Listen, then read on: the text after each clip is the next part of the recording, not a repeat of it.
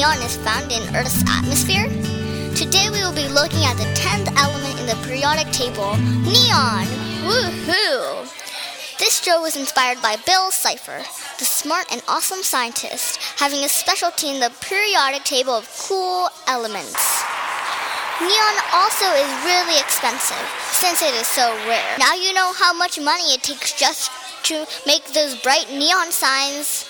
Plus, it is the second lightest noble and inert gas in the universe. The second place trophy goes to neon. Neon has no color, is very stable, and is a gas that is non metallic. It was found by Sir William Ramsay and Morris Travers in 1898 by investigating in very, very cold air. Later, in 1902, Georges Claude, the scientist, started making neon light. But did you know that neon is about two thirds as dense as the air we breathe? Right? Wow.